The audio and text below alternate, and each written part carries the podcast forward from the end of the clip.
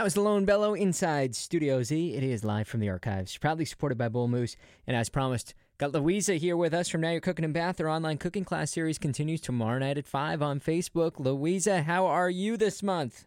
I am fantastic, Brian. How are you? I'm great. While I'm always sad to see summer go, you're always reminded how great September is in Maine. Oh my gosh, it's been beautiful, hasn't it? Yeah, yeah, I love it. So, what do you have in store for us tomorrow? So, this week we have Alex Obregon, who makes um, salsa hot sauce up in Newcastle, and he's going to make a shrimp ceviche with us. And what is a ceviche?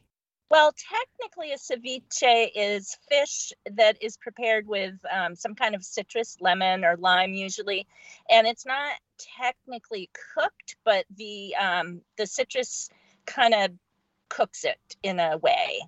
Not to get technical, because I don't know what the technical explanation is, but it kind of comes out cooked.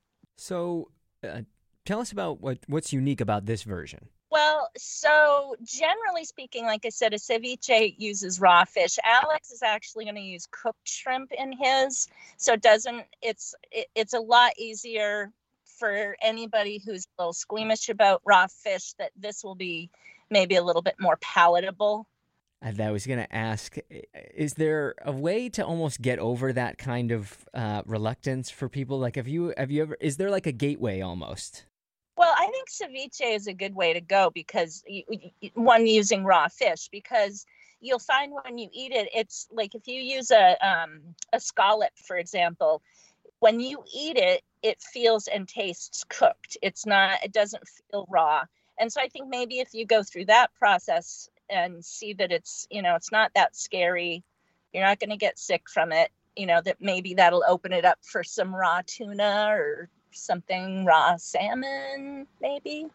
So, Louisa, what do you have in store for us these next couple of weeks? What's around the bend?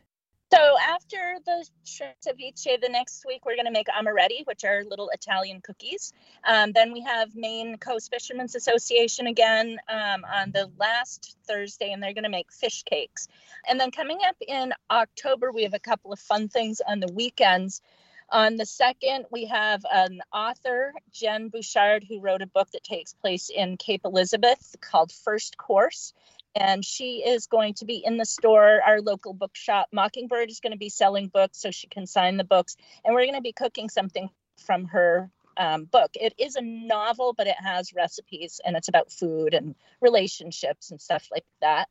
So that's going to be really fun. And then on the 9th, we have Autumn Fest in downtown Bath, which a lot of people, a lot of businesses are going to be doing fun stuff. Main Street Bath is organizing this. And at Now You're Cooking, we're going to have a big blowout Le Creuset sale. So if you've had your eye on some Le Creuset, that is the day to come see us. One of the things that I really love about where you guys are in Bath, everybody it's such like a communal thing that you guys do. You do such a good job of connecting everybody and all the different businesses down there. We do. Main Street Bath helps out a lot with that, but we also just have the best business owners in the state of Maine, all right there in Bath. We've been talking with Louisa from Now You're Cooking in Bath. Join her tomorrow night, another online cooking class series at uh, 5 on Facebook. And if you've ever missed any of the ones from the past, you can get caught up on Facebook. They've got all the videos up there as well. Louisa, thank you. Thanks, Brian. I'll see you again soon.